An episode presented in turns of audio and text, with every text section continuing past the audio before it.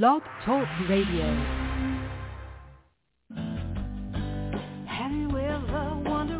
Welcome to Mind Shifters Radio with the Forgiveness Doctor, Dr. Michael Ryce. I'm Jeanie Ryce, your co-host. We also have co-hosts Dr. Tim Hayes and Michelle Bechette. We will share with you the wisdom of the first century Aramaic internal process of forgiveness. We offer tools and support five days a week. We will support you in building a solid foundation within yourself to live in pure love, in Aramaic, Rachma. Michael is the author of the book, Why Is This Happening to Me Again? For more information about the forgiveness process, please visit www.whyagain.org. And now, welcome to the show, Mindshifters Radio.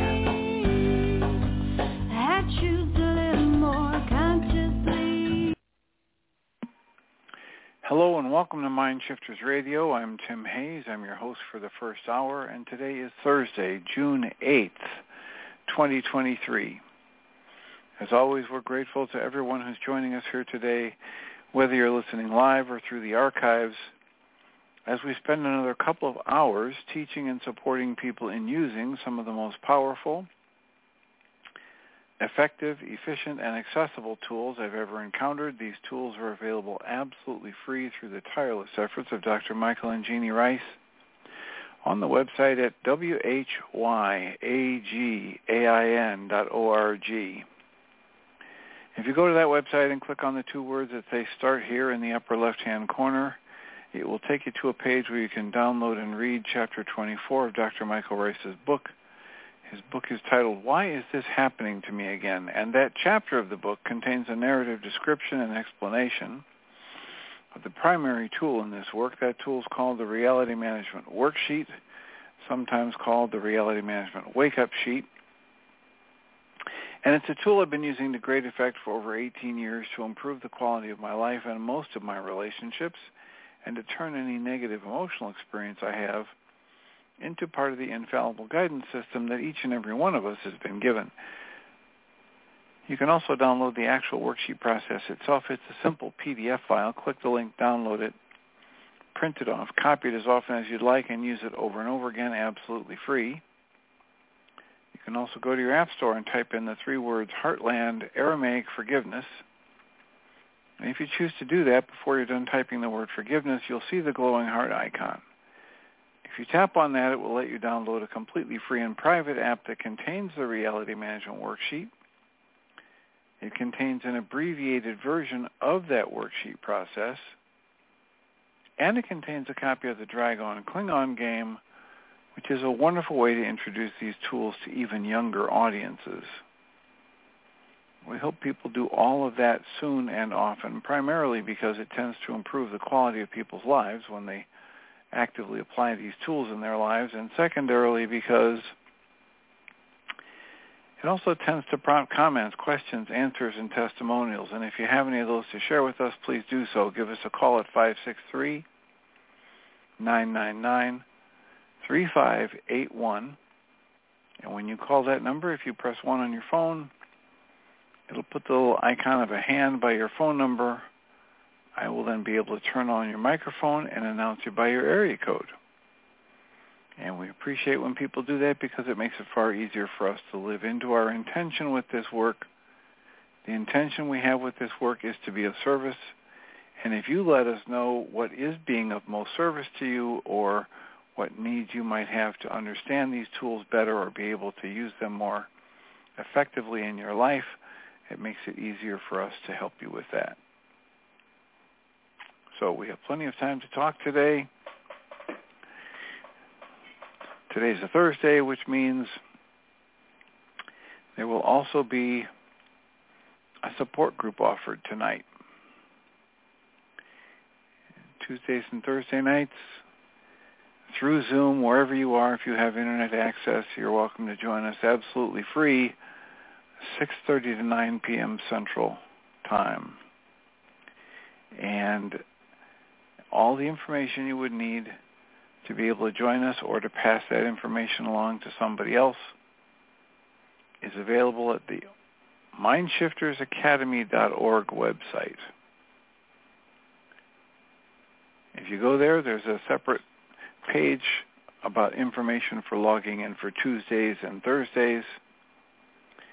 And click the link, open up Zoom on your computer, and join us. I, I should also mention that for whatever reason, uh, it's difficult for some people, but if you want to email me, my email for this show is tjh at mindshifters-academy.org. So if you're going to send the email, you need the hyphen between the word Mindshifters and the word Academy. If you want to find the website, you can just type it in without the hyphen. I've secured both URLs.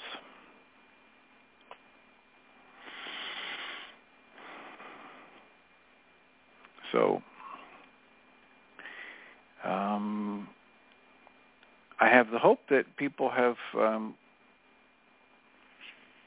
done a little of their own work between the groups, uh, these uh, shows, and uh, the people went out and looked up Andrea Gibson and typed in the um,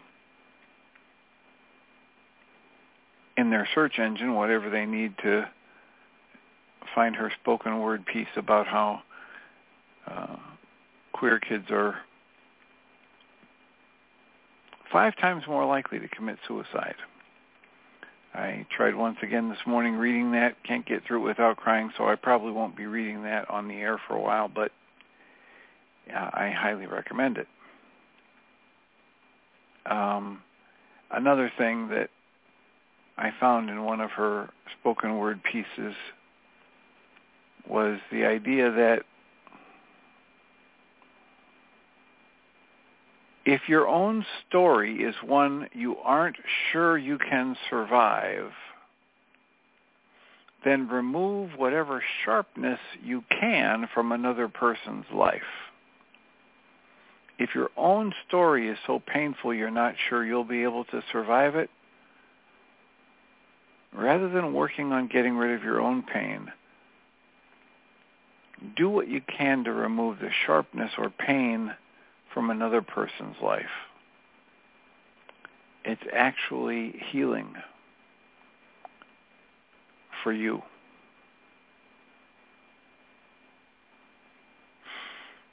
So,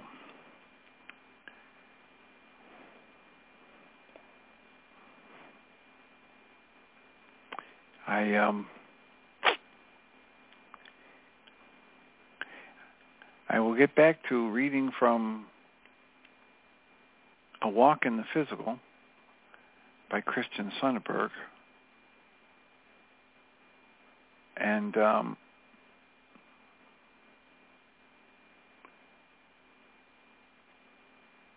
I think the last essay I read was uh, 100 or 101.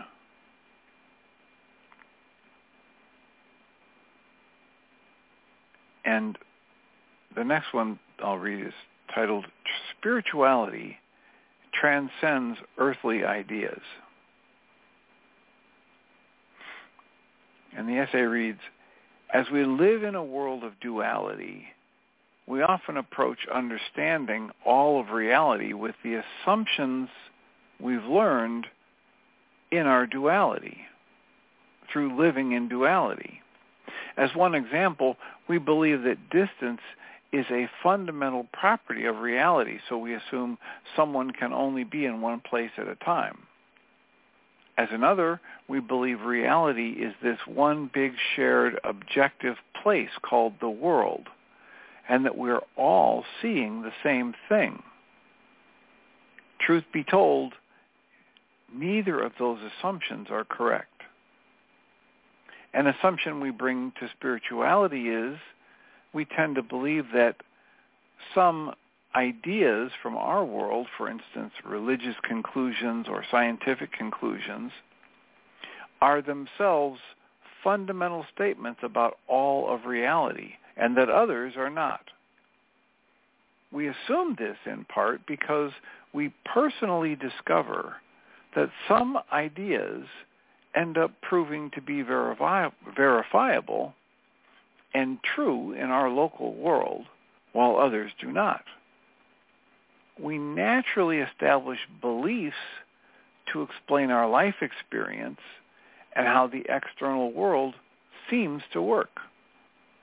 We then almost automatically extrapolate those beliefs into, quote, the big picture, close quotes. Spirituality, though, is not fundamentally about a move towards one specific set of ideas. It's not that any more than it is about a person moving from one physical place to another. This is not to say that earthly ideas do not have an important place in spirituality. Of course they do. We're having the meaningful experience of duality, so the ideas of duality are important, and they're useful, and they're meaningful to us. They are the forms with which we work. I wouldn't be writing these words and you wouldn't be hearing them if there weren't some value in considering spiritual ideas. However, the spirit itself is something that fully transcends all of the intellectual ideas and all of the many forms of earth. The spirit in its actual nature transcends all the assumptions that we use to make intellectual judgments about our reality. All intellectual judgments, and indeed all forms, thoughts, words, objects, people, bodies, etc., all of these occur within spirit. Spirituality then is not just about ideas, but more fundamentally it is about what actually is. Spirituality is about growth. It's a growth of what actually is. The expansion that transcends the forms with which we play. For it is not a growth strictly in the realm of ideas or actions. It's not a growth in the realm of the physical. Rather, it goes far deeper to a growth in being. Spirituality is about the way in which we are consciousness and as consciousness, we experience or we meet our experience.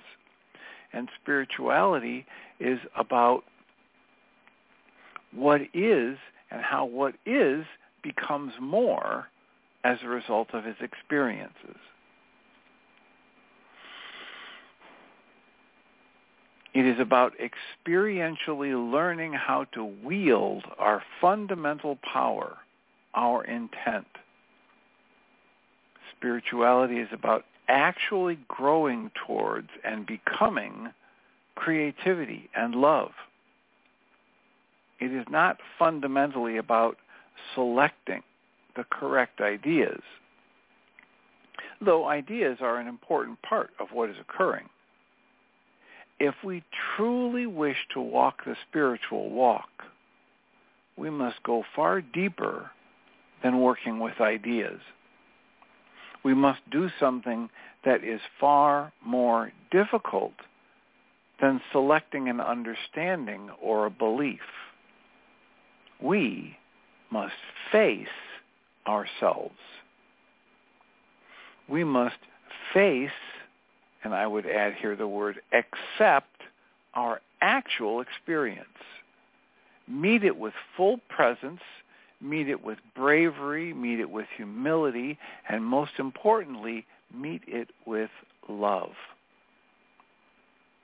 We must be willing to allow ourselves to change towards and actually become more present, more brave, more humble, and more loving. We are what continues after the physical world ends. So what we are here to work on is us. We're here to work on being more, having more experiences, and being more loving.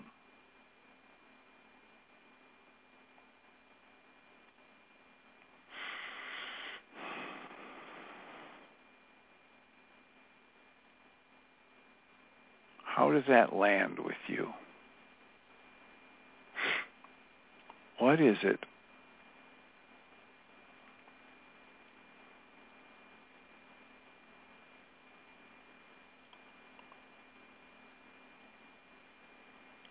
I'm trying to remember the the spoken word piece by An- Andrea Gibson that talks about what if when the soul leaves the body, the soul misses everything about being physical? What if it misses a stiff neck, the wrinkles of old age, the experience of frustration in a traffic jam?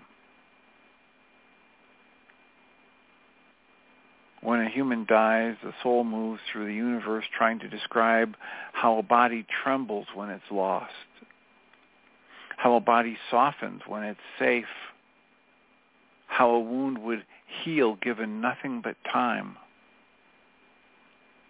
What if the soul misses the unforever of old age and the skin that no longer fits? What if the soul misses every single day the body was sick?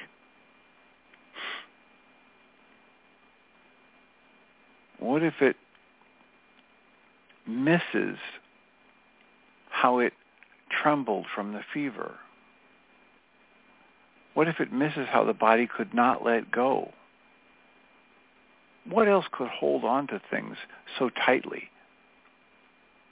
What if the soul misses how the body could sleep through a dream? What else can sleep through a dream? What else can laugh?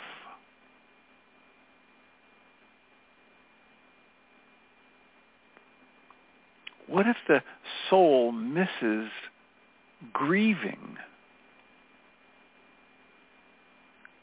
What if it misses the loss of its hands and all that they could hold?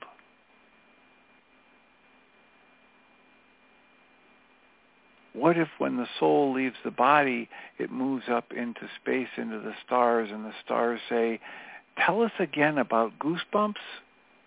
Tell us again about pain?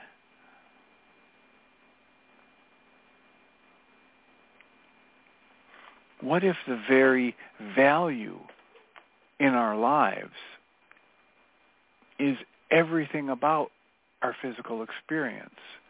And what if the chasing after relief from pain and enlightenment and spirituality and the wisdom that goes beyond the body, what if it's missing the point? That's what Andrea Gibson is asking us to to sit with. Area code 520, is this Audrey? Yes, it is. Welcome.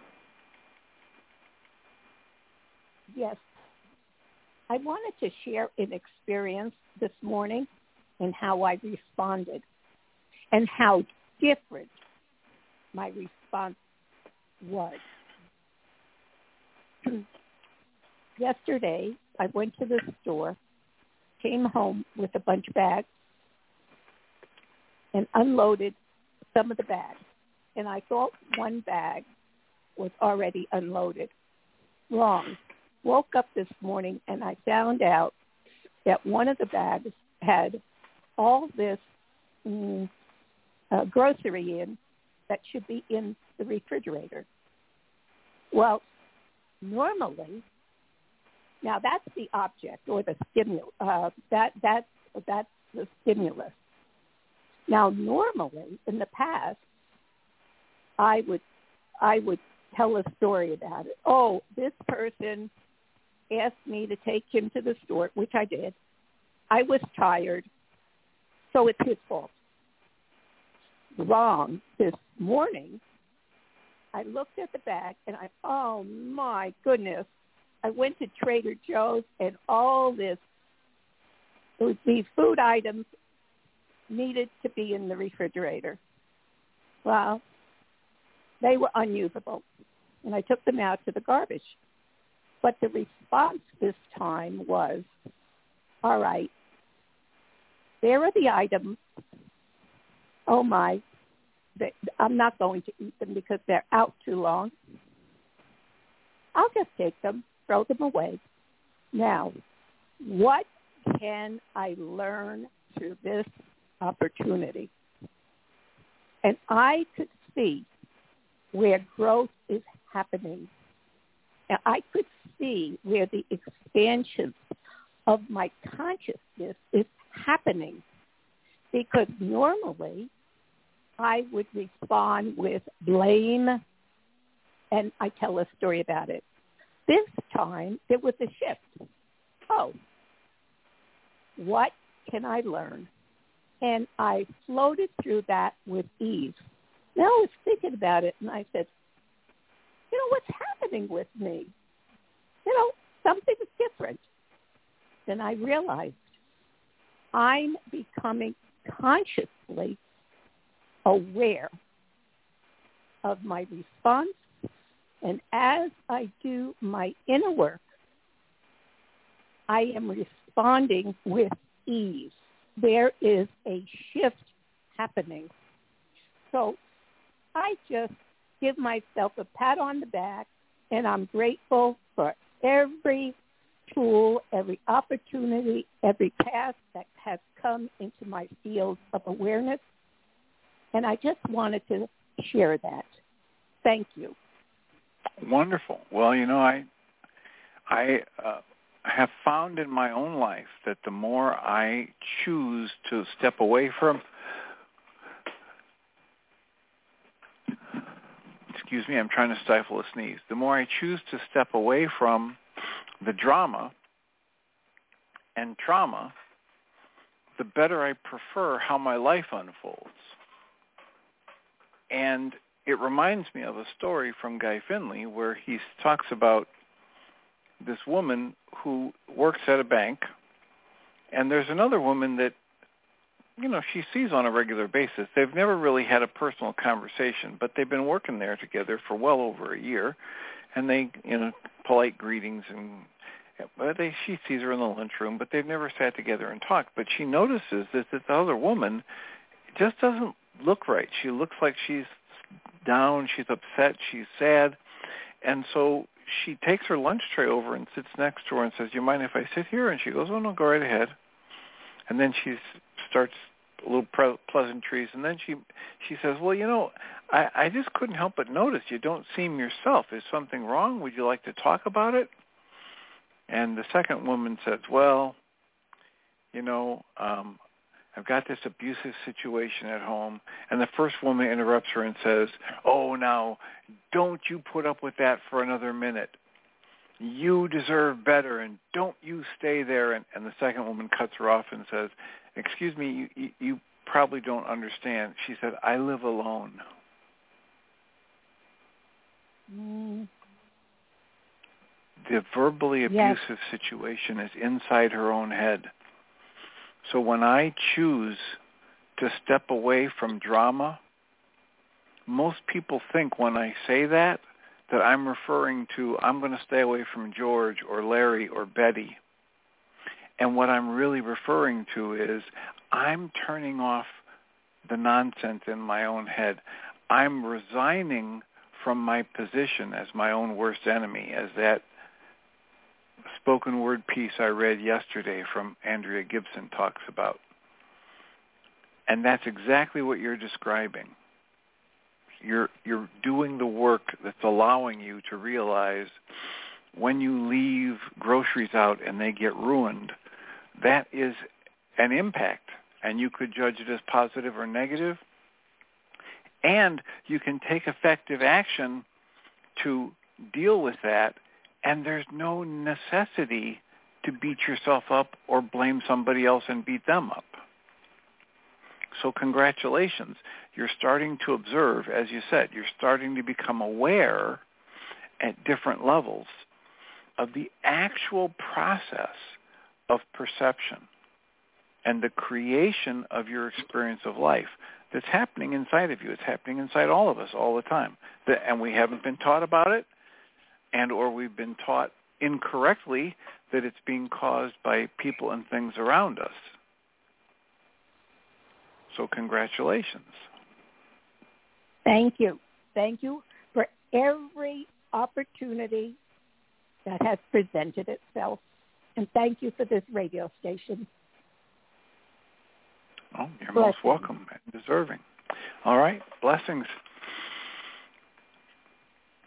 It is um, it's a privilege in a way to be around. Uh, for years I've tried to explain to people you know, sometimes people think that as a psychologist I'm out here healing people or I'm out here changing their lives for this or that. And it's hard to get people to understand that that's never happened. Sometimes when people want to thank me for the wonderful work I do or saving their life or this or that, I will say, okay, let me help you perceive this in a way that I think is more accurate and completely more beneficial to you. If you think that what I did saved you or changed your life or, you know, um, was this huge intervention, you miss the point. And the point would really be brought home if we would violate all the rules of confidentiality and you could see how many people have come into my office and I've said almost exactly the same things to them that I said to you and they've either gotten upset and left before the first session was over or they've only come for two or three sessions and refused to do any of their own work, then you would instantly understand that it's nothing about what I'm saying or doing that's making a difference in your life. It's what you choose to say and do. It's what you choose to apply in your own life that makes a difference in your life. So congratulations to you, Audrey, and anybody else who actually picks up the tools. What are the tools? Awareness of my awareness is a tool. Breath work is a tool. The reality management worksheet, as Michael Ryce presented, is a tool. My five-step mental short version of that reality management worksheet is a tool. EFT tapping is a tool. Michael's three early memories of conflict is a very powerful tool. Michael's mind shifter targeted journaling is a powerful tool. And if you actively apply these tools in your own life, then you open up the possibility for change. If you just keep living your life knowing that your religion is the right religion, what your parents told you is the right thing, uh, you know, your group has the right answer, you, the people of your skin color are better than people of a different skin color, then your world is not going to change. You're going to get more of the life experiences that you've had in the past.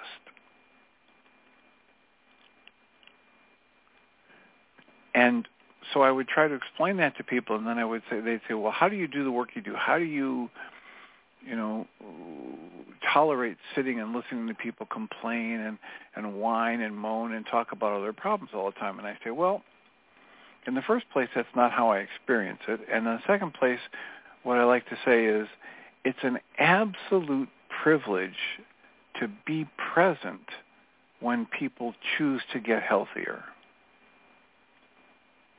It's an absolute thrill for me.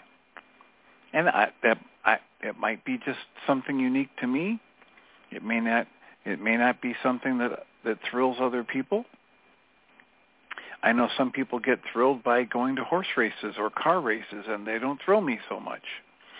I know some people get thrilled by risking their lives doing free diving, and that never really seemed attractive to me.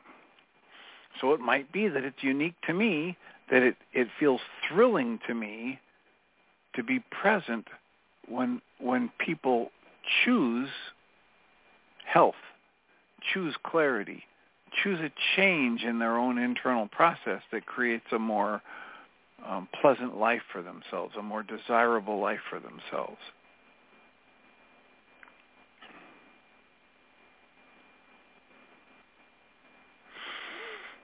But that's what I like to say to people. And when people say thank you for the radio show, I say you're welcome. And please remember, the radio show is not changing your life. However, what you do with what you hear or the tools you learn in the support groups or on the internet show, it can definitely change your life. And as I mentioned for the first time this week, I've talked in the past about how this is absolutely free. And the clarification there is the truth is it's not free. The truth is we don't demand financial payment, but you need to make the investment of your most important commodity, and that is your attention, your intention, and your effort. It takes time, it takes attention, it takes intention and effort to actually get benefit from the tools that are offered. And these tools are offered without the need of financial reimbursement. And yet you won't get any benefits unless you invest some of your most precious commodity, your attention, your intention, your time, and your effort.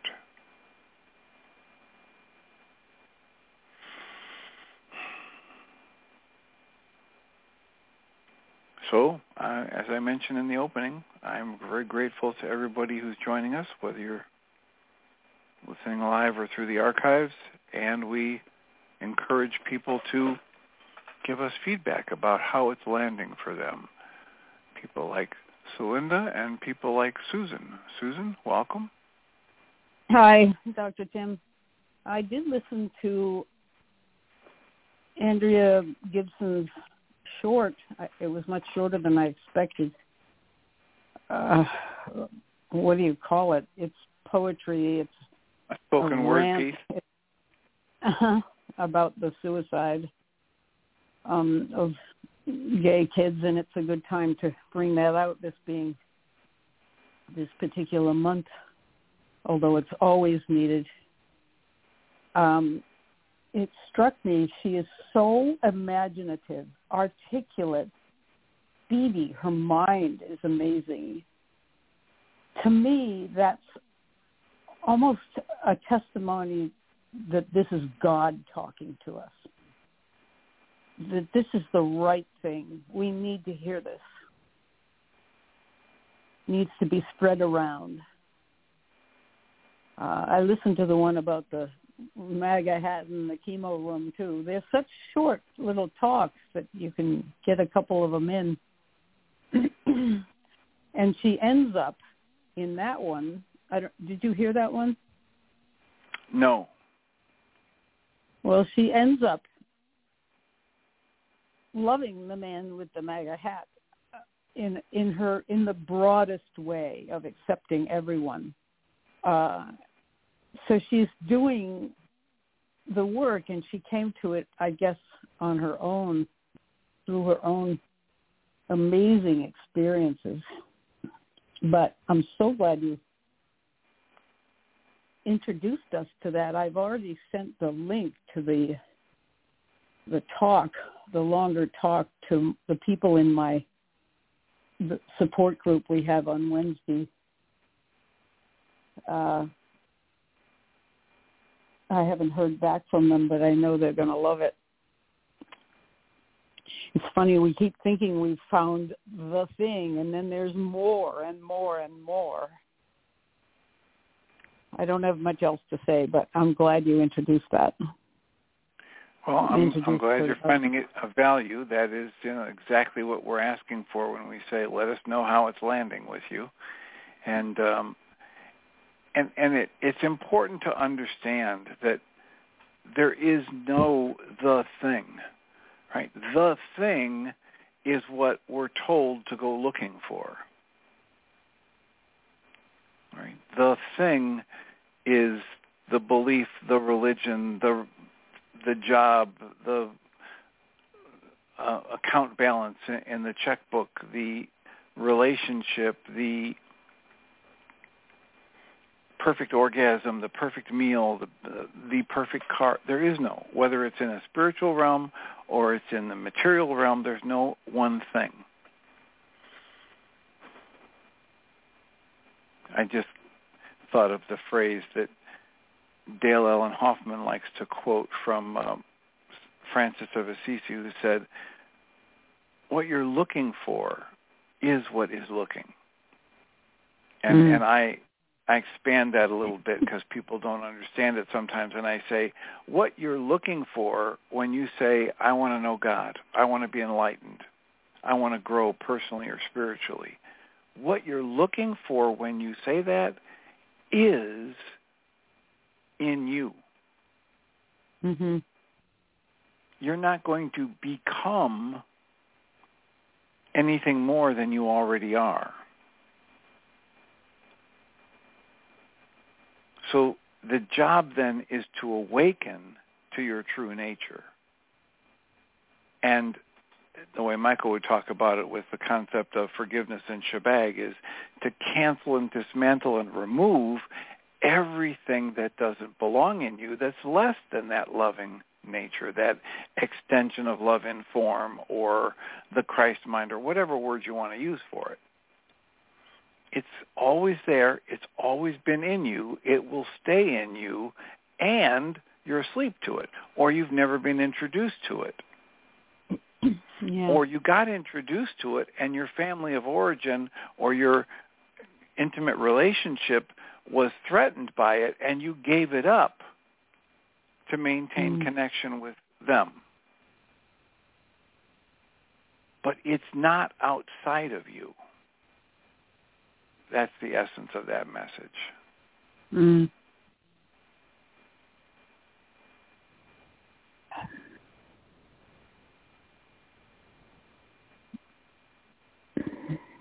I have a friend who's a psychic and therapist, and I've mentioned her before, who we talk about once a week, and she's a therapist, and I have worked with her as a therapist, but she's also a friend, but she still wants my business every once in a while. That's a crude way of putting it, but yesterday she was saying that I have uh, some kind of resistance and it's showing in my shoulder and in my right side. I'm not aware of this. I've been running around feeling fine. And she says, I can remove it for you. And this is my challenge of the moment is I'm thinking, who's got the who's got the problem in the shoulder? Who's got the problem in the leg? Who what's going on here? And she says, I can, I can clear it for you if you want. And my first response is, of course, whatever's in there, you know, that isn't the best, take it out, you know, take it out. But I didn't have time for her to do it. She was offering to do a session with, and it's gotten really messy because she has done sessions on me and not charged me because we're friends, but I don't want her to do that. But on the other hand, I'm not even sure what she says is there is there. Very often we'll talk and she'll say, "Oh, I see you have a dark entity or something." And I'll say, "Oh my goodness, okay, uh, you know." And she says, I, "I can I can remove it for you," and I go for it. I say, but it's complicated to me because after I get off the phone, I often need to do a worksheet. Sheet. I have to think, wait a minute, I'm not feeling very well in balance all of a sudden. Something's going on here. I don't feel very good about this. So I do my worksheet about how suddenly something's being brought to my attention that isn't right with me. And I and have no only after they bring it to your attention do you start to feel upset or discomfort? Yeah, I think, gee, maybe I feel two things. Maybe she's right, or maybe this friendship isn't very healthy, and she's not seeing much of anything in me one way or another. Uh, I don't know if I trust this friendship. I don't know if I trust this situation, and I'm trying to formulate a way to lovingly speak to her uh, about this and just say, you know, if we're going to be friends, I wish you'd shut down all your. She says, I'm very intuitive. It's like a person saying to me, God told wait me. Wait a minute. Wait, wait. Just take a breath. Listen to this. Okay. Listen to what you're saying. Take a step back from this and and and and look at what's happening. You have Mm-hmm. an interaction with her. Yeah. And you have these multiple interactions with her.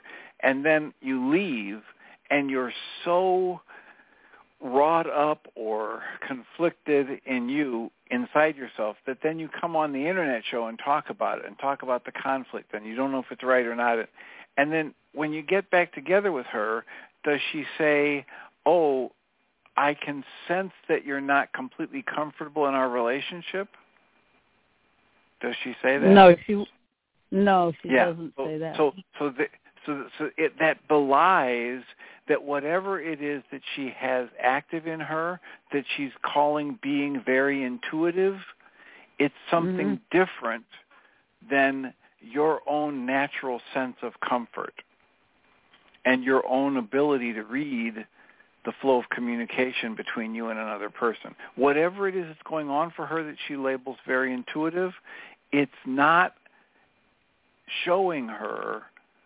your discomfort in your interactions with her. So it has severe limitations if it's there at all.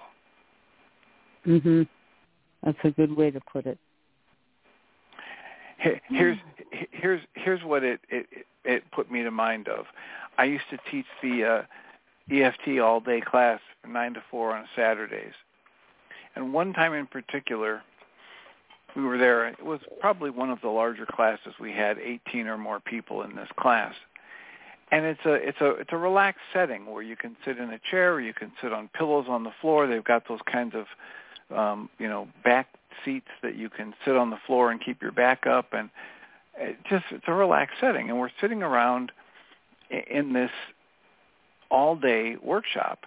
And we've asked people repeatedly, please silence your cell phones, etc. And this one woman refuses to silence her cell phone, and every time it rings, she answers it, starts talking to the person, sits Oh, she's God. disrupting the class, right? She's sits there Right. with for the first few sentences and then leisurely gets up and talks loudly all the way out the room Mm-hmm. and then and then comes back and not a word about oh I'm sorry but just just as though nothing happened.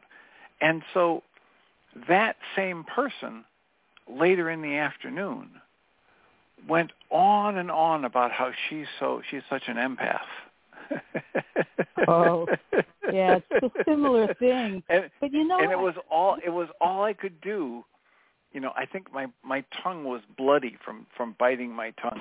It was all I could do not to say, "Well, then I'm really sorry for all of the negative energy you must be feeling when the the group generates when you keep interrupting the group with your cell phone." I didn't say that, but inside I was chuckling Mhm. and thinking how Yeah. ironic that Mhm. you know, as she leaves, the room turns to me, and people actually made some comments about it. And I said, feel free to, you know, make a comment. I've already mentioned, please silence your cell phones. And so that's what came to mind when you're talking about your friend telling you Mhm. about how intuitive she is.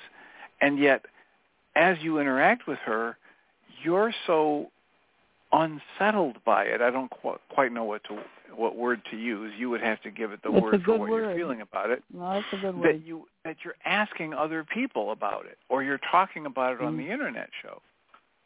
Mhm. Well, And so there may be something going on there. She may have a certain level of intuition, et cetera. So I don't want to completely Mhm. overrule that, but I, I I try to choose my words carefully to say whatever it is that's going on with her that she's labeling this incredible intuition, it's not being applied to her interaction with you. mhm. Yeah. Okay. So what's the, so what's the next step? Since you're aware Next of it, step- would be for Yeah. you mm-hmm. to communicate that directly with her. Absolutely. And I I went out for a walk, fully masked, mind you, because the air was deep orange this morning where we're living. It's getting better now, but I had a conversation in my head trying to arrange my feelings and my words so that we could remain friends and yet something basic about how we keep these exchanges repeat themselves very often. Um, you know, well, they trying how, to figure. how how. Let me just interrupt you and let, let me ask you of something we, you just said. You said that we can remain friends. Let me ask Mhm. you, how deep, strong, and or true is the friendship if you're not even being honest about this? That's a very good question. Tim Bingham says, "Why do you talk to her?" Because I tell him, you know, she thinks I have an entity, and maybe I'll hire her to get rid of it. And she said, he says, "Come on." but it's hard for me to know the truth. But the fact is, whatever it is, it's available to me. That's where Andrea Gibson comes in here. She knows her, where she stands on certain things. And I think I know perfectly well where I stand on certain things. And I'm afraid of my own power. I'm afraid to speak up. I'm afraid to lose a friend who maybe isn't even a really good friend. There's a lot of work to be done here, Dr. Tim. I didn't mean to open a can of worms here. This is rather large. Well, it reminds me of of someone I was talking to just the other day who has had a history because of the severely abusive nature of her childhood of not really letting anybody know who she really is hmm and doing, you know, a lot of what you would call mental math.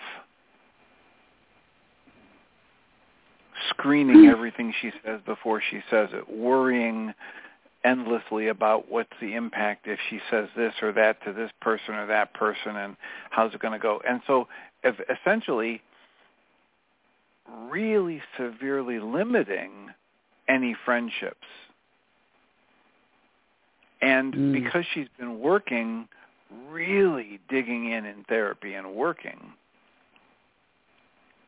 she has begun to be more and more deeply honest Mm. you know, scared to death to do it, but she's doing it. And the more she does Right. it, the more she's actually getting introduced to what it's like to have an actual friendship, a true connection. She hasn't had true connections with people, deep true connections, because she hasn't shared herself Yeah.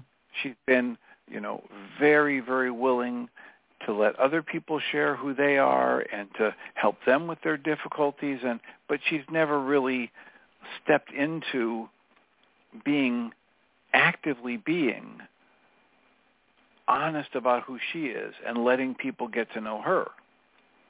So because she's been working so much in therapy, that's actually starting to happen Wow. and she's had this friendship develop and this interaction with this person develop and she keeps having the thought oh my gosh this this person's going to be sick of me i i shouldn't contact them i should give them space they're going to be sick and tired of hearing from me simply because Mhm. They're having a great time and they're having a lot of connections and but that's her internal dialogue it's always doubting Yeah. herself always thinking she's a burden but it comes you know she comes by it naturally from her family of origin well so Mm. as she gets more and more honest and of course in therapy we're encouraging her encouraging her to do that to just be honest with this person about that when those thoughts come up and uh, at the first suggestion of that she recoiled in horror. Oh i could never tell her that. Or she would think i'm needy or this and that. And i said well you know if it becomes the right time for you to share that with her you'll know. I just want to mm. give you the feedback from you know as your outside coach in this that if there is a true friendship there, this is perfectly okay. And it's highly beneficial to say that. So eventually she did. And and this friendship has been blossoming and and she mentioned to her friend that, you know, she occasionally thinks maybe I shouldn't call her or I shouldn't text her or I should I shouldn't bother her because, you know, we've had so much contact lately and she's probably getting sick of me. And the friend said, "That's not happening." Right? I'm I'm enjoying the interaction as much as you are. It's real. It's solid. That's good. Well, the next time she brought it up, because they'd had some more interactions and you know what's happening, graduation from high school parties and things like that, so it brings people together more. Then she mentioned it again, and her friend said, "Oh, wait a minute, are you trying to tell me that you're sick of me?" oh, oh boy, he's in a pod. And, Uh-oh. And and yeah. and then they could have the honest conversation. And so no, no, no, okay. And then her friend said to her, "Look, I want to tell you that this interaction has been so solid and I'm being honest and I can tell you're being honest. I'll just make the commitment to you that if I do feel like I need a break, I'll say that. You're not going to have to guess mm-hmm. about it. Right? And I'll I'll make that commitment. And so they connected at that level of honesty and they were both greatly relieved. Now, you might imagine what would happen if you had that level of honesty with this friend. I have no idea. Wow. I've never met this woman, right? But I, yeah. I can I, I can guess from the, the the way you've shared so openly about your thoughts and emotions over the past five or six years you've been calling the internet show that you are concerned about how that would be taken or could if, could be offensive to somebody, etc. And she may or may not have that level of uh, sensitivity or being easily offended. However, you won't be able to find out until you share honestly at that level. Right? You That's won't true. be able to find out who's able to meet you in a deep, yeah. true friendship at that level of honesty until you open up at that level of honesty. Well, I'll give you a report. i am going to do it because I've got to call her today. I was going to have this session with her to last night, and I had a meeting that went on too long, and I was relieved. I was glad that I didn't have to do it last night. And then I thought, wait a minute, I don't have to do this. Then why do I? So I think I'll just tell her how uncomfortable I am and see what happens. I think I can do that. Good to have perspective, a little perspective. Um, anyway, another, I know I'm getting off of it, but I wanted to, in lieu of Andrea Gibson and poetry and so forth. And I've been going over all of my early musical works. I have a folder called Odd Music and Early Songs and Things, and I wrote one called Narcissus when I was 16. And I'd like to read it. It's okay. about a crush I had on a an older counselor at a camp, a music camp we were both at. She was a counselor and I was a, a junior counselor scholarship camper. She was 21 and I was 16 and she seemed like a very strange person. I um very um guarded stood very rigidly straight. Turns out she was a member of a religious cult that she had been born into, and they had very strict rules about just about everything. But anyway, here's the poem. It happened once. A girl was watching me as I danced and was a child. Then one day she came up to me and I was and said I was beautiful that she'd been watching me as I danced. I was bewildered, full of changes, and she was good to me, though she was strange. She seemed to worship me, wanted to be like me, gave me the power to make her happy, or so I thought. So as she watched me, I watched myself, began to need her watching there. I grew self-conscious bashful with love. The things I did were new. I didn't know myself anymore. She tried to change me, make me more like her. She made me grow my hair, wear somber clothes. I was ashamed, tried hard to please her, gave up the things I'd always known myself to be, the best of myself. As I grew different, she drew away from me. So I tried harder to keep her near, but it was futile. She'd long since gone from me. What she'd first loved in me were the very things she'd wished away. I've grown up now, and she's gone. I married and had children, and am well. Yes, it's been years. But through the mists of mind, I still remember her and wonder just how she is and who she was.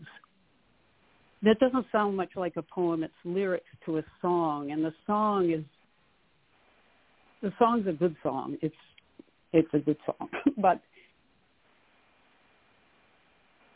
I sort of have been doing that all my life, is trying to mold myself into what somebody else wants so that I can be loved by them. But what they liked about me at the beginning, um, we all lose sight of because I'm not, I haven't had a solid sense of who I am. I don't think that's still true, but it's been a very big driving force in my life.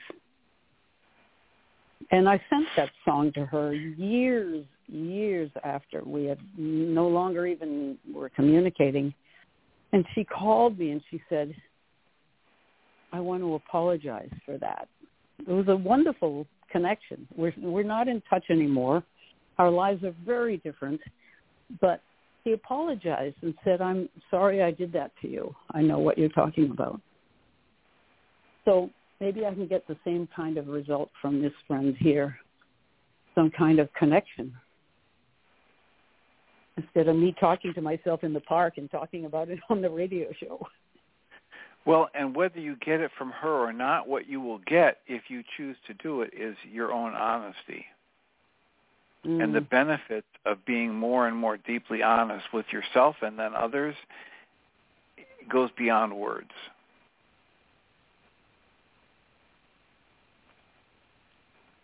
So rather than looking for something from her, the encouragement from me would be to look for yourself to be able to be comfortable being more deeply honest.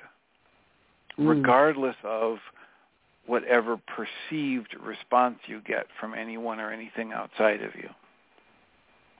You know, you make me realize there was a, a a teacher once I had who said, "Tell the truth, but not a harsh truth." And I think I've lived without any middle between those two. Like it's either the truth and it's harsh or you don't tell it. And there is room for something else in there. Yes, especially when you understand that how you perceive things and what you feel is a truth that's true only in you and that's the only place it needs to be true. So you don't need to be trying to force it on anybody else. And at the same time, you can give yourself 100% permission to express it. Mm. Mm. and it's okay true. if it's, if it's if it's not that way for anybody else. Mhm.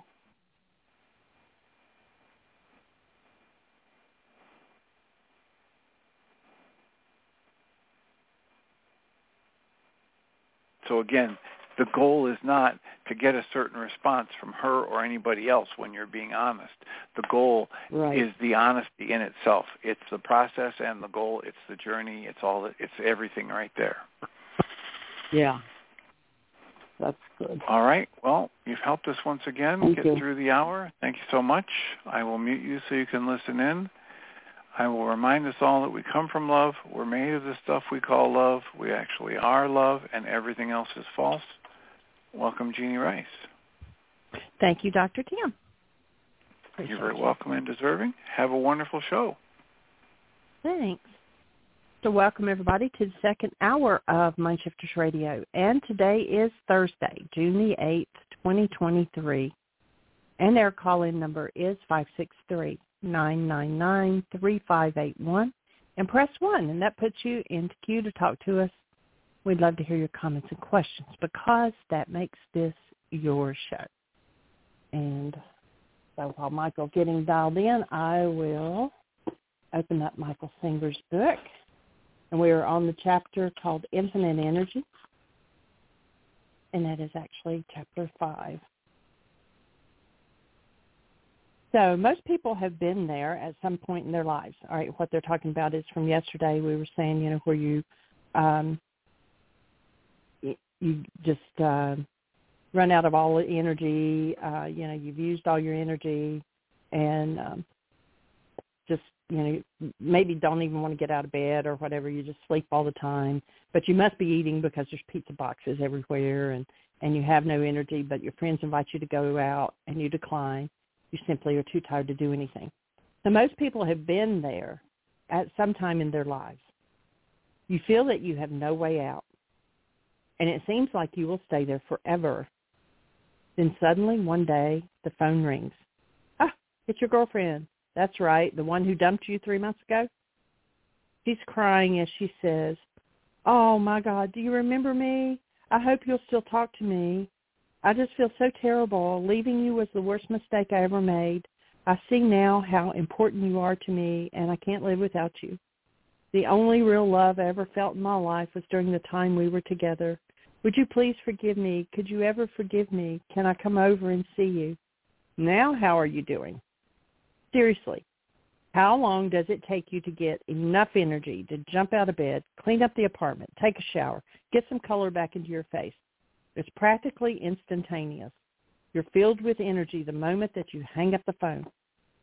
How does this happen? You were completely drained. For months and months, you had no energy. Then out of nowhere, in a matter of seconds, there is so much energy it blows you away. You can't just ignore those enormous shifts in your energy level. Where exactly did all that energy come from? There was no sudden change in your eating or sleeping habits. And yet when your girlfriend comes by, you end up talking all night and going out to see the sunrise in the morning. You're not tired at all. You're together again. You're holding hands.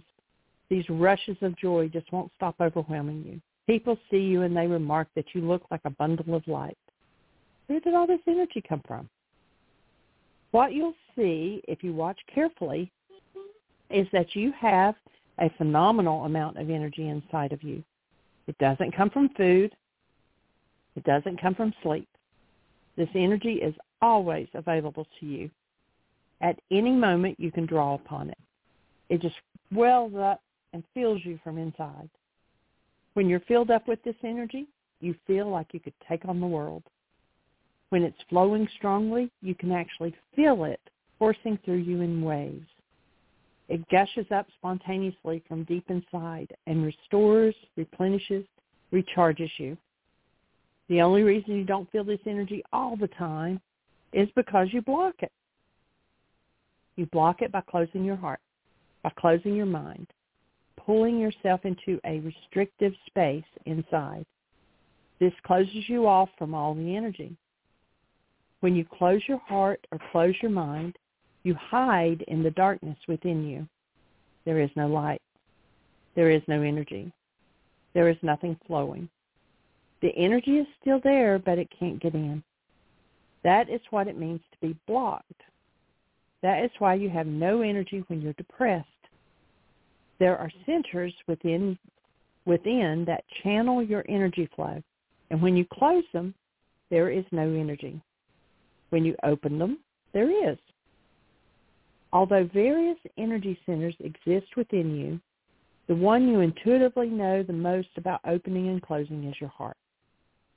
Let's say that you, and this of course is their wording, let's say that you love somebody and you feel very open in their presence. Because you trust them, your walls come down, allowing you to feel lots of high energy. But if they do something you don't like, the next time you see them, you don't feel so high. You don't feel as much, quote unquote, in love. Instead, you feel a tightness in your chest. This happens because you closed your heart. The heart is the energy center and it can open and close. The yogis call energy centers chakras. When you close your heart center, energy can't flow in. When energy can't flow in, there's darkness. Depending upon how closed you are, you either feel tremendous disturbance or overwhelming lethargy. Often people fluctuate between these two states. If you then find out that your loved one didn't do anything wrong, or if they apologize to your satisfaction, your heart opens again. With this opening, you get filled with energy and the love starts flowing again. How many times have you experienced these dynamics in your life? You have a wellspring of beautiful energy inside of you. When you are open, you feel it. When you're closed, you don't. This flow of energy comes from the depth of your being. It's called by many names. Ancient Chinese medicine, it's called qi. In yoga, it's called shakti. shakti. In the West, it's called spirit. Call it anything you want. All the great spiritual traditions talk about your spiritual energy. They just give it different names. There's that, that spiritual energy is what you're experiencing when love rushes up into your heart. That is what you're experiencing when you're enthused by something. And all this high energy comes up inside of you. You should know about this energy because it's yours. It's your birthright, and it's unlimited. This one is called infinite energy. Or you wanted to know what the name of the chapter was. You should know about this energy because it's yours. It's your birthright, and it's unlimited. You can call upon it anytime you want. It has nothing to do with age. Some 80-year-old people have the energy enthusiasm of a child. They can work long hours for seven days a week. It's just energy. Energy doesn't get old. It doesn't get tired. It doesn't need food. What it needs is openness and receptivity. This energy is equally available to everybody. The sun does not shine differently on different people. If you're good, it shines on you. If you did something bad, it shines on you. It's the same with the inner energy. The only difference is that with the inner energy, you have the ability to close up inside and block it. When you close, the energy stops flowing. When you open, all the energy rushes up inside of you. True spiritual teachings are about this energy and how to open it. And I'll stop there and welcome Michael.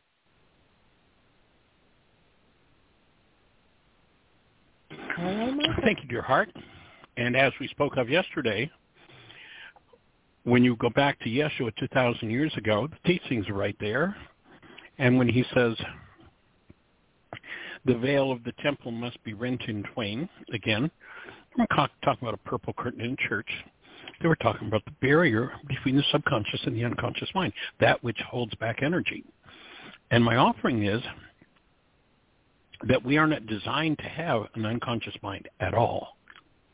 If that veil were totally wide open, we'd have that total full flow of energy all the time. And the energy system is designed to take the time, lay down and rest, and let itself regenerate, regather, rebuild, and heal.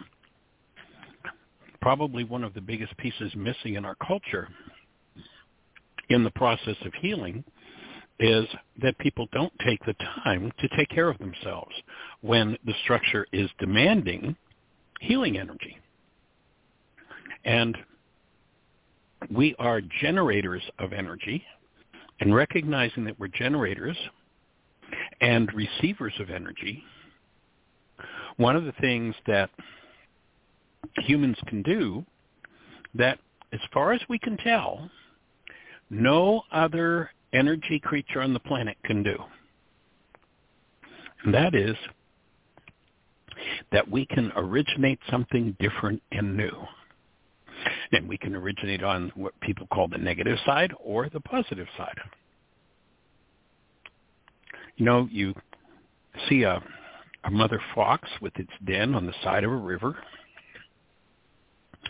and intuitionally the fox gets the hit. There's a big storm coming and the river's going to flood, and the fox has enough knowledge to move itself up the hill and dig a new den or find a new den. So it has this survival instinct. But you're not going to find a fox that when it gets this intuitive hit, there's a flood coming and we're going to get these babies out of here that says, you know, I think what I'll do is I'll build a dam and build a nice two-bedroom house here. And then I'll be able to watch the river flow by from the front door. You're not going to get a, find a fox that does that. Yes, the fox can follow its guidance, but it can't originate, can't do something new. Now, if we come from a bloodline of people who've invented all kinds of new things, have originated all kinds of new things, and they're things that we're seeing on display in the culture right now, rage, fear, hatred, condemnation, gossip, slander, vengeance. We see all kinds of that going on. And we may have been born into a family system that has that as part of their genetics. We certainly are in a culture that's got lots of it. And so it takes engaging in the work of healing to free ourselves from those energetic dynamics that perhaps we would say, if I had to originate this, I'd say no, I'm finished with it. You know, that story that was started out with with the with what Jeanie was reading. There's this person who's in all kinds of depression and shut down, and all of a sudden, circumstances change, and it seems like circumstances dictate what happens. But that's only because we've not chosen to consciously originate, and we've not been given the tool, in particular, of forgiveness. I was posting on someone's website this morning that was talking about forgiving other people. And I offered the thought, the pain, the rage you're feeling, yes, needs to be forgiven, needs to be removed. So please forgive continuously, but never forgive anybody for anything.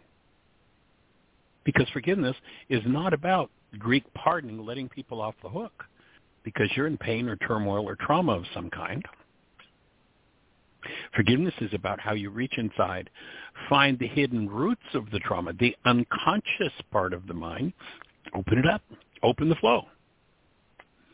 And purposely, consciously, whenever anything of an hostility or fear-based nature moves in each one of us, if we choose to forgive as to that fear or hostility-based dynamic in us, then we'll open up and free flow the energy that that otherwise is consuming and creating destructive results with. So the forgiveness tool is the, core, the most important piece to the whole puzzle. And it's interesting if you if you read in the Aramaic, you'll hear that the Greeks translated forgive your brother, forgive your father, forgive your mother, Forgive your brother seven, seven times seven.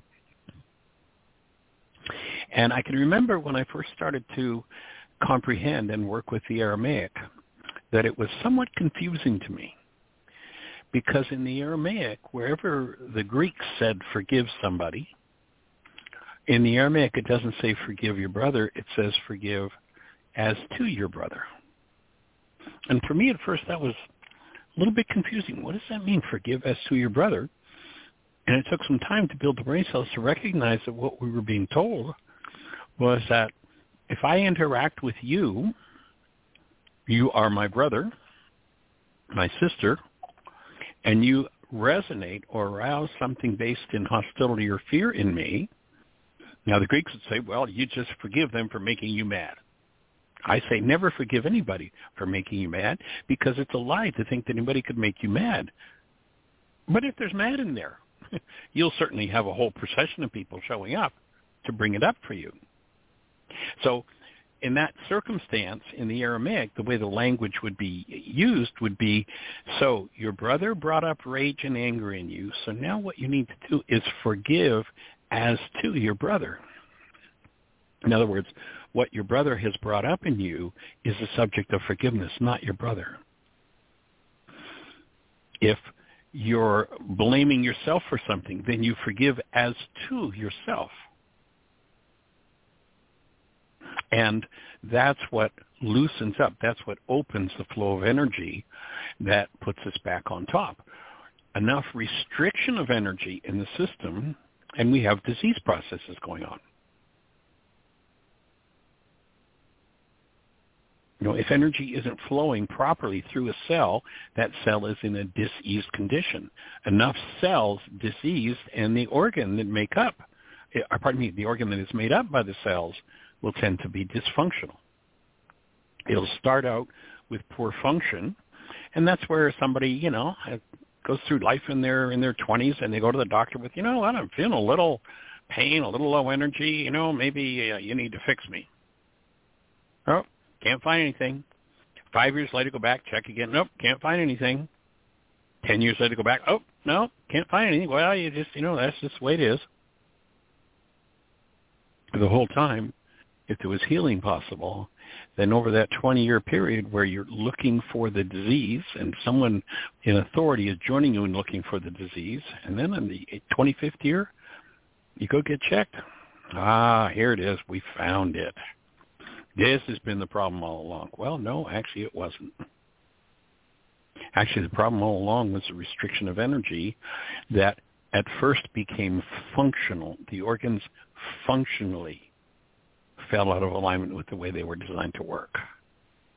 And over many, many years, that functional disorder, that restriction of energy, translates into physical deterioration and disease, or what we call physical deterioration and disease. And of course, there is no, you know, you, you remember Yeshua said the words, do not judge by appearances. There is no physical disease.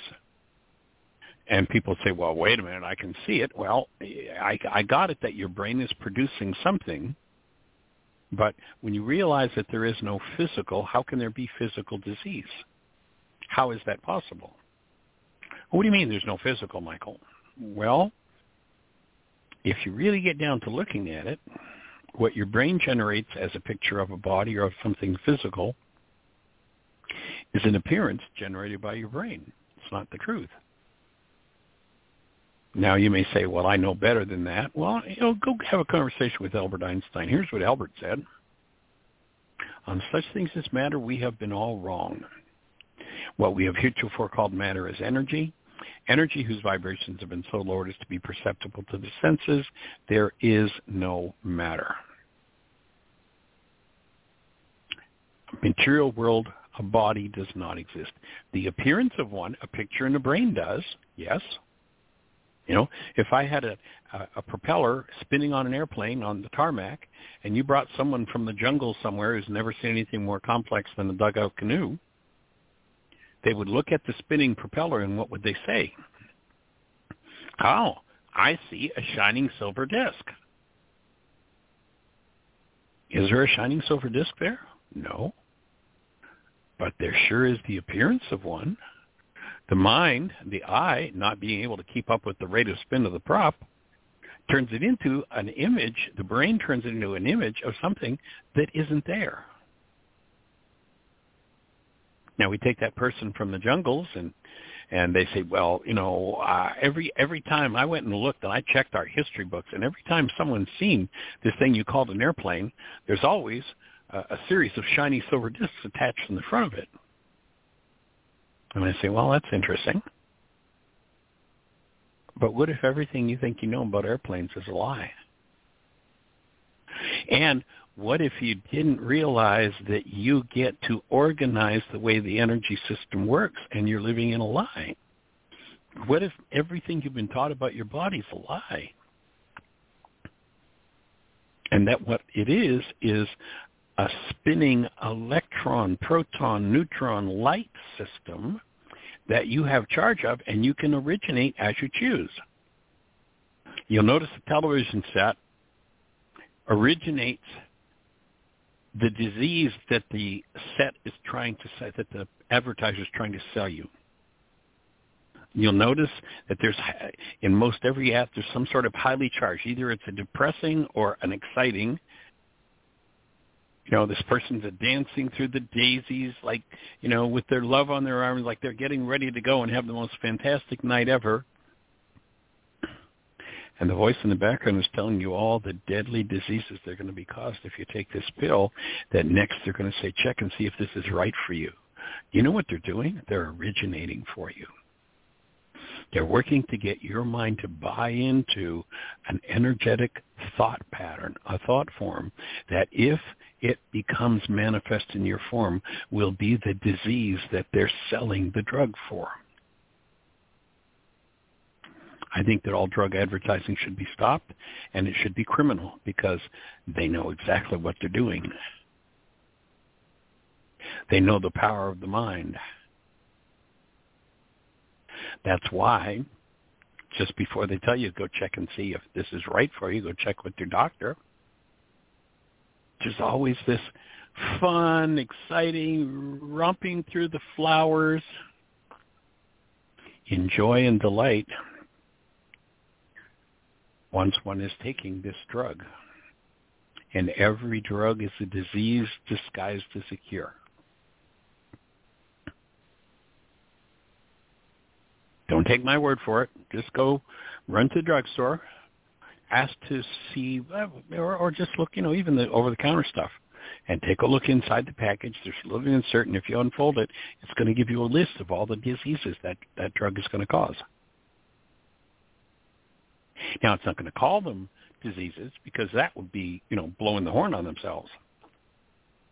We have uh, a fancy word of trickery for those diseases listed on package insert. They're not diseases. They're just side effects. Yeah, right. Okay. In any event, it's all about a wake-up call. It's all about recognizing that we are energetic beings and that the world has developed systems in many directions. Some of them are governments. Some of them are churchianity, systems of people who've honed the skill of taking over other people's energy systems and directing in those energy systems for their own benefit.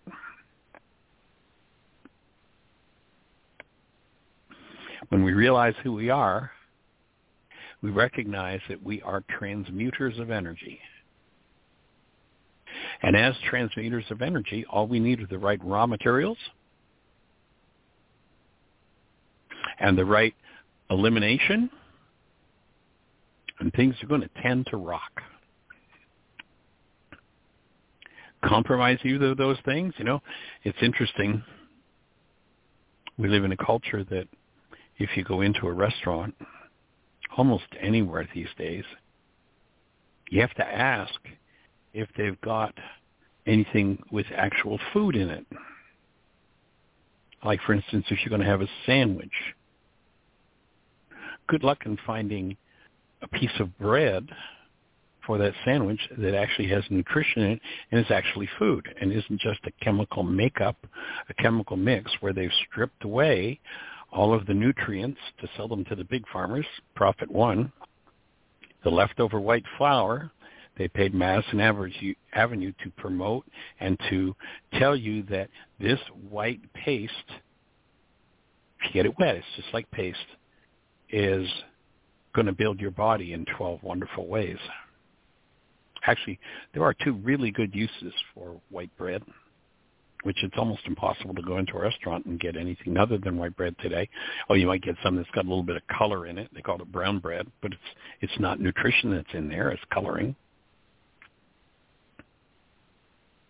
But there are two uses that I've discovered for that white bread. One is, you know, if you've got a loose floor tile, you can use it to stick uh, the tile down. And if you've got if you break a glass, it can be good for picking up. You get it a little bit wet, it'll pick up broken glass. But as far as putting it in your body, literally deadly.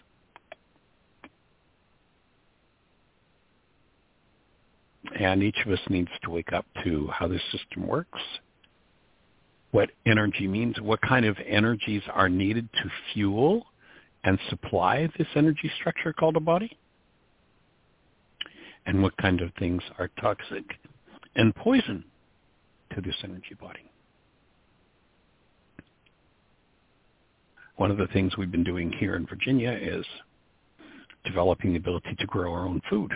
So been doing lots of work on gardening. Actually, I took some pictures this morning. We've got about I'm not even sure what we're up to. We've got to be over 40 indigenous plants here now, and our uh, I took a, a couple of pictures of, of some of the bees that uh, are buzzing around. We've probably doubled or tripled our bee and bird population in just the last three or four weeks with these new pollinator plants. Energy, supplying these creatures with the energy that they need to do the job that they do for us. So understanding that we live in an energy system on such things as matter, we have been all wrong. What we've heretofore called matter is energy. And you're designed to direct and originate for the energy that's flowing through you. There are three basic states through which that energy can flow in us. One of them is called in Aramaic Rachma or love. One of them is fear. The other is hostility. It's time for us to wake up to who we are.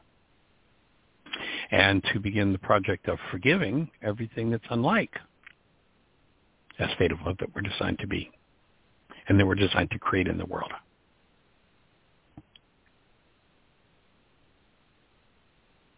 And so, Miss Jeanie, do we have anybody in the phone queue with a hand up or anything happening in the chat room?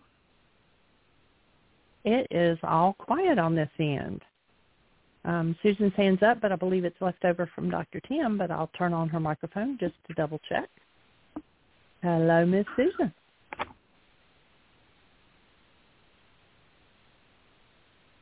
Are you with us, Susan? She's maybe stepped away from her phone.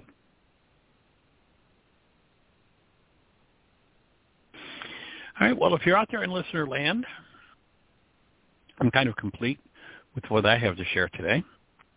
And so it's your turn. The space is open. If you're on one of those stations where we can't see you on our control panel, if you dial in to the to the show, the call number is five six three nine nine nine three five eight one. If you dial that number five six three nine nine nine three five eight one, you'll be listening to the show directly. And then if you push one, that will raise a hand in the control panel, and Joan, Joan, Jeanie will know that you want to speak to us, and we'd love to hear your voice. Is there any way we can support you? Anything to do with this work? Anything related to the conversation we've just had about energy?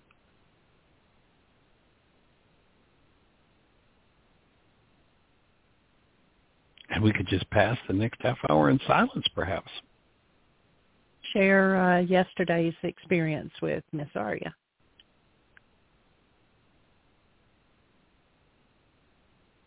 Her eyes just got really big. Where you Go ask her it. to change her, so she can hear you. No. Do you want? I've got it on speaker. Oh, okay. You gonna tell her? So. How you changed your energy yesterday? No, she doesn't. Is I share it, Aria? Mm-hmm. She says, uh huh. Okay, cool. So yesterday, we were, you know, in the living room playing, and it was time to go out and do a little work in the garden. So we suggested that you know, we get dressed and go out. It was a little bit chilly, and uh, and do that work in the garden. And Ari got kind of um, whiny. Oh, I don't want to do it. I want to do this. And I stopped and explained that, you know, that life serves each and every one of us, and that we're here to cooperate with and support each other and it isn't all just about what you want or what I want, you know. There are times when you want to do something and that's what we do. And then there are times when Nini or Papa or Mom or Dad want to do something and it's your turn to cooperate. And I've actually been marveling. I think I've said it three or four times. I mean, it was it was a fairly intense whine, which I know she's had modeled in her environment somewhat and uh and as I mean as instantly as I said that, she just looked at me and smiled and said, oh, okay, let's get our clothes on and go outside. I went out and did the work in the garden this morning when she got back from school. Jeanie went and picked her up, and uh, and she headed right up the garden. She helped me plant some plants. We got some new elderberry bushes today, or yesterday, and we just got those in the ground before the radio show. And uh, what else did we get in? Lemongrass, and we went out and found some awesome, huge uh, local. I don't even know what that uh, that one big plant is that uh, had the bees on it. But uh, it's pretty sweet. So thank you for your help, Aria, in getting the plants planted, feeding them. She thought it was kind of strange because one of the things that we were feeding the plants was chocolate. All of the plants planted on our property, property have been fed chocolate before we plant them. And people go, what? I've never heard of fleeting plants chocolate. Well, actually, there's a story behind it. There's a gentleman that uh, way back, oh, probably 20 years ago, was at Heartland, and he was working on a formula for a chocolate shake mix. And it was all organic and he actually was testing it when he was at Heartland so everybody that was there got to taste it. How do you like this? And if I change the recipe and blah blah. So he came up with this thing called quantum chocolate and uh about uh, probably 7 years ago he got to the point where he got his funding together and he got a, a uh, food manufacturing company to manufacture his chocolate he got you know packaging made, looked really nice, quantum chocolate packaging. And he was an Amazon seller, and so he started to sell on Amazon. Fortunately for us, unfortunately for him, the ingredients being all organic, and there were quite a like a list of about ten different, you know, high quality superfoods in it. They were really expensive, so he had to sell this stuff for eighty bucks a pound. And unfortunately, at $80 a pound, it just didn't take off. So he was left with about, oh, I guess, close to a thousand pounds uh, left over when he decided to discontinue it. And he'd been to Heartland and and ben- benefit from it. So Michael, I've got some uh, some quantum chocolate made up. Uh, if you like, I'll uh, I'll donate it to Heartland. All you have to do is pay the shipping. And so we now we still have probably mm, six or seven hundred pounds of chocolate in in our uh, storeroom. But now for three years now, whenever we planted plants, that's one of the ways that we're feeding them. Well, that's got all these superfoods in it, and uh, it, they just really seem to love it. I mean, our our plants have been really wonderfully successful, and uh, so thank you, Justin, for the uh, the donation of the quantum chocolate. Of course, we've eaten our share of it, and uh, and it's uh, it's fled, fed four gardens now for three years. So much appreciation. So that's how we came to be feeding our plants chocolates. Energy. Energy in motion. It's called a blue lobelia. Blue lobelia. Yeah. Hmm. I was that's the one with the bells on it. I was actually thinking of the other one that we we dug up uh over near that, that factory. That one's the blue lobelia. That one is the blue lobelia. The the other tall one with the bells on it is the digital digit. Oh, that's digitalis, right? Yeah, that's right. Okay. Yeah. Anyway, learning plants too. It's all part of the game. So if you're out there in listener land, let's have a conversation. 563-999-3581. How can we serve you? How can we support you? Is there anything we've said that doesn't make sense or that needs improvement, needs clarification? Or just that you have some questions about? We'd love to uh, have you uh, help us refine our understanding of this whole game of energy. And one of the things that always gives me a uh, a new insight is somebody who asks a question that I've never thought of before, and it gives a different inroad into understanding this uh, this body of work and the whole dynamic of how life operates. Once again, if you're on one of those stations we can't see you, our call-in number is 563-999-3581. Call that number, you're listening to the show, then push 1, and we're having a conversation. So we have a let's say hello. Awesome. Good. It's Miss Julie, 541. You're on the air. Hi. How hey, are you? welcome, young lady. How are you? Oh, we're rocking, doing well. Great. So is Aria still there? She is. She is. The Hi, girl Aria. is here. Aria, I love how you changed your energy. Hi. You made me happy. When, well, I no, you didn't make me happy. I share in that happiness. Yay. It was easy, wasn't it? Mhm. Mhm. You Can know you what? That's her- what I wanted to say. Oh, go ahead. Tell her how we change your thoughts. And it changes. No. Oh, she's got a tomato in her mouth. she she like Oh. if we have fruit or tomatoes or whatever, she will go to a tomato first every time. Mm, yum yum. They're easy to eat. How about the peas She's a that, tomato that girl. in the pea pod? Does she like peas when she pops them You open like from the pea pod? Oh, only if they're not, only if they're not in the little pod. In the little what? Oh Yeah. Oh, pod. Balls. Bowls. No, balls. Pod? Balls. I'm not sure. Do you like them out of the What? shell, Aria? Is that what you're saying? Oh, you don't like you don't like peas if they're little balls? Mm. Well- Only like the skin on them. Oh, if they've got She skin likes on them.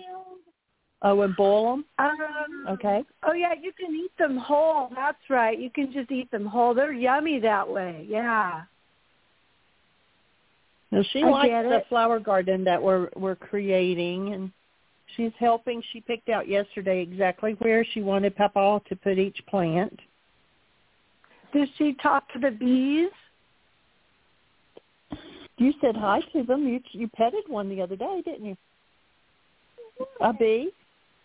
Mm-hmm. A bee. Uh huh. A bumblebee. I like to say please to the bees and please to the trees. The birds and bees are are a lot out there now, aren't there? Yeah. So anyway, well, I just want to say um, thank you for talking about changing the energy because, um, and I'm going to talk more in an adult way now, okay, Aria? But I know your your grandma and grandpa can explain it to you, and I bet you can get it anyway because you're always studying so hard and learning. So I've been experiencing uh, changing my energy more quickly, and um, and I've been I've been doing that in congruence with studying the first law and the second law about holding a condition of Rockman in my mind when thinking of God, self, or neighbor. And um, so that helps me. You know, I just go for setting that condition of Rockman in my mind, whatever it is, because I don't really know how it happens or anything like that, but I can recognize it when I get there. and so it just feels like it brings everything into well-being again. And um including you know i remember doing a lot of work on rage at one point in this work because i had heard someone else in one of our heartland intensives had done a lot of work on rage and benefited a lot from it. And so i knew it was there inside me to work on. And um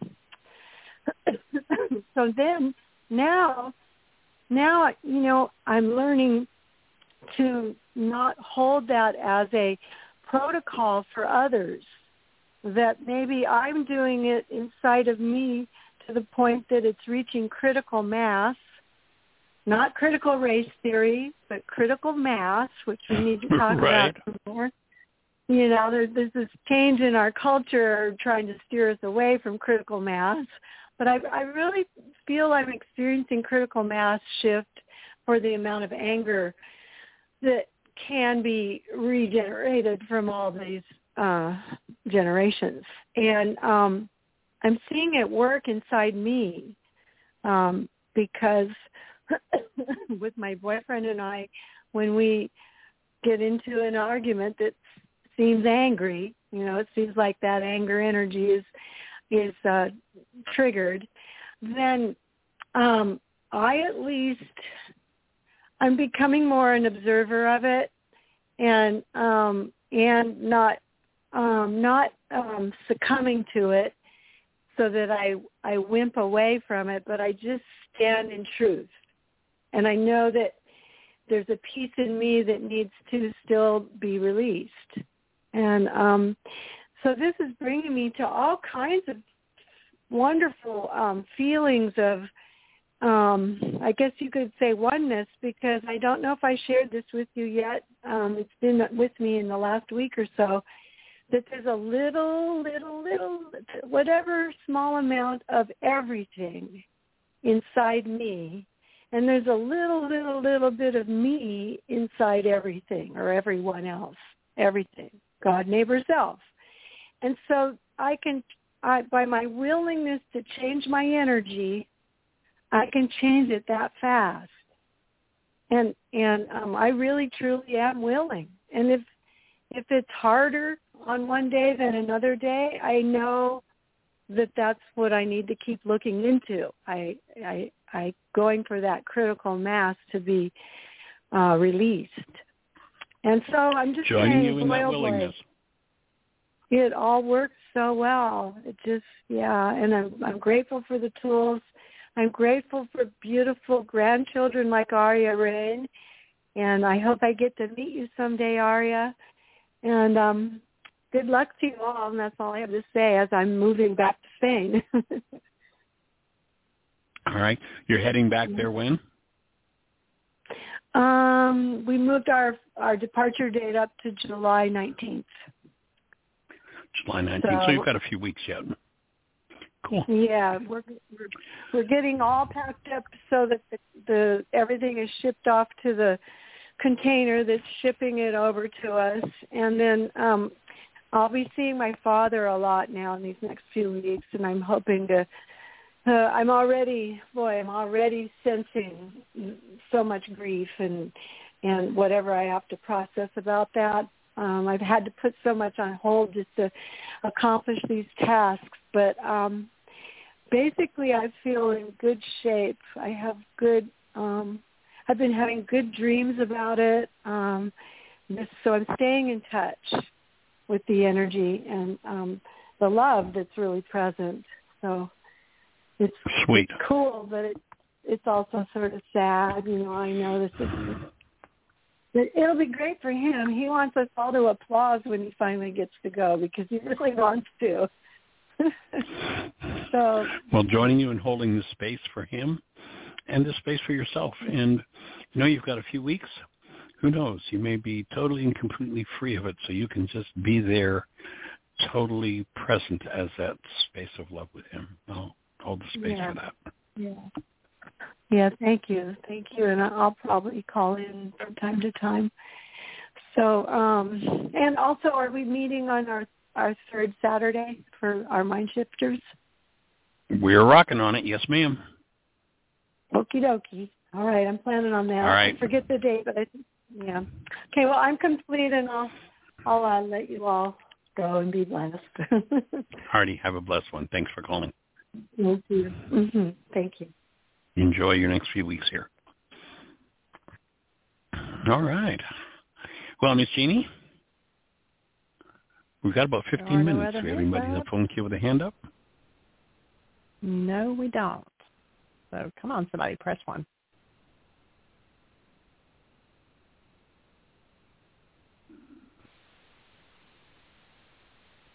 Press one. We have well, minutes. I have a long list of things to do today yet. So if nobody else has a question or a thought for us, then I'm oh, just going to bid each of you. Again? Julie oh, just good. pressed one again. Okay. Hello. Hey there. Well, I was just two It's been so long. I was saying. I know. I was thinking, does Aria Rain ever raise her hand? In school? Yeah. You have to raise it a lot. So if she has anything, School is over. Today was her last day. Ooh. So Ooh. she's graduated out of pre-kindergarten, and she'll be going into kindergarten next year. Ooh, that's good. Is she gonna have swimming lessons or anything like that this summer? Um, she has got ballet and she has gymnastics. Ooh, that's good. Well, you go to ballet camp next week. How about she- piano? Well, she actually was. I have a piano here that was my mom's, and she was playing on it the other day, and she said, "Ooh, I like the soft notes." And I said, "Well, maybe you'll want to take piano lessons." Are you keeping You- it uh, tuned? she said, "Do you want?" She said, "Do you want to hear her Oh, I do. play it?" I do. Play Thank you. All right, here she goes. Okay.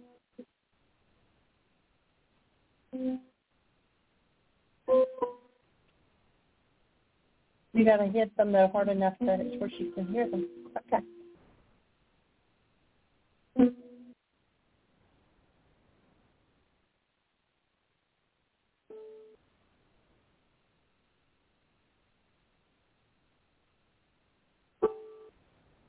Her little fingers look good on the keys. Does she curve them? She's she's got like well her ha- she's you know got still small hands but her Yeah. whole finger just the tips of them are hitting you- the uh you could, yeah, you could train her to um make okay signs with each finger against her thumb, and that'll be the curve she wants. Anyway, the what? The the okay sign. If you make the okay sign with each Oh. finger, the first, Oh, second, okay. third, fourth. Yeah, that's the Uh-huh. curve for her to put on the piano and press the keys with, and drop her arm into that, and that'll produce the Okay, tone. so your fingers Oh, so your fingers are curved like that. Okay. because All those right. are fulcrums, and they, they trans those fulcrums that translate the uh, weight of the arm to the tip of the finger. Uh huh. Okay. Good to know. Yeah. So First piano lesson. Thank you, piano teacher. You're welcome. And get the piano tuned because her ears will totally. I could tell she was trying to hear where to go next. So that's real important to get a piano tuned. Yeah, it's probably not been tuned in ten years. So. Do you want to know a little Yeah. information about what that is? It's it's simple information. There's three strings for each tone in the in the upper higher notes, and each of those strings for each one tone or pitch have to be synchronized.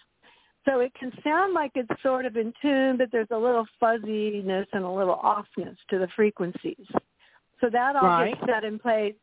And then in the lower strings, those turn into two strings that are thicker and they're kind of wrapped in copper, I think. And then the lowest strings are very thick and just one of them because they're longer and they resonate longer and so it's just all, you know, intelligent design. She'd probably love to look inside. When the Yeah. tuner comes, let her watch the tuner Yeah. tune it. Yeah. Okay. Cool. Good you- idea. if Thank you If you. need a donation for that, I'd be happy to give you a donation to pay for the first tuning. Oh, thanks. Oh. Thank you. So you're welcome. So let me know when that happens and let you All know. right. Yeah. Thank you. Yeah, it shouldn't be more than a hundred. I don't know. You know, it's around that range every year. Yeah. Once a Uh-huh. year. Sometimes if it's been out of tune, if it's been out of tune a while, or you know, not tuned in a while, they'll maybe tell you they have to come back for a second tuning. Um, but I think you could still be fine and wait another six months, and then after that, every year. Cool. Thank you for okay, the input. Sorry. You're welcome. All right. And was there something else that you were there two things you wanted to talk about? well, it was just Aria raising her hand if she wanted to come on and say something on the show, and then and then I wanted to share whatever I shared. so I'm done. Cool. I'm done now. All right. Mucho gracias. Okay. Have a great All right. week. Enjoy your time in California. Okay. Thank you. Thank you. Bye bye. All right. Lots of. Blessings. Honey, bye-bye. Thank you. So we've got about 10 minutes, 8 minutes, I guess. If you're out there in listener land, you have a question for us, you have a thought. And if everybody's complete, then I'm complete with what I have to share. So I'm going to just invite everybody to have the best year yet of your eternal life. It's an awesome gift to give the world. And have a blessed day. Bye-bye.